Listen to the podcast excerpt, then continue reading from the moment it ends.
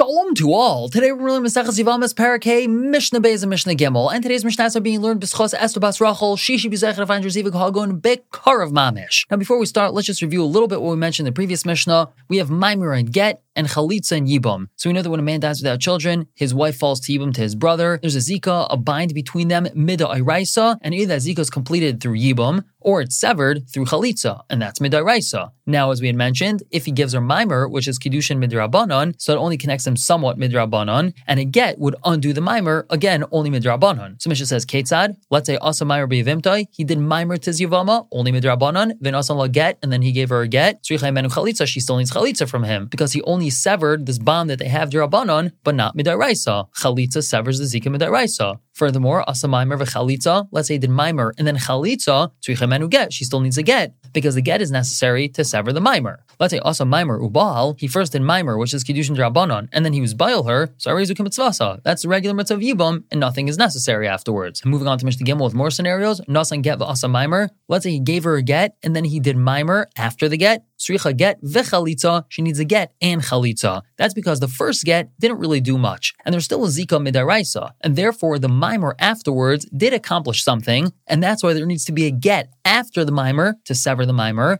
However, since there still is a zika midaraisa, a chalitza is necessary even after this get. Continuing on, nasan get ubal. Let's say he gave her a get and then he was bail her. So tzricha get vichalitza. She needs a get and chalitza. The get did accomplish something. It somewhat severed their zika, and therefore he's not allowed to be bail her, and that's why she needs a get after the bia. However, she still needs a chalitza to sever the zika midaraisa. The Mishnah continues, nasan get v'chalat. Let's say he gave her a get and he did chalitza, and a chalitza klom. There's nothing necessary to do after the chalitza the bond has completely been severed. Now, the next part of the Mishnah is divided into two parts. Chalatz, let's say first did chalitza, and then afterwards, Vasa Mimer, he did Mimer, and Nasan Get, he gave her get, Ubal, and then he was Baal her. Ay, or, now moving on to part two. First thing he did was Baal, he was Baal her. Vasa Mimer, afterwards he did Mimer, Nasan Get, and then he gave her get, V'chalatz, and then did chalitza. So the Mishnah concludes these two parts by saying, Einach chalitza klum, after chalitza, there's nothing. So let's go back to that first part where we said the first thing that he did was chalitza. So it doesn't make a difference what he does afterwards. Mimer, get, bia,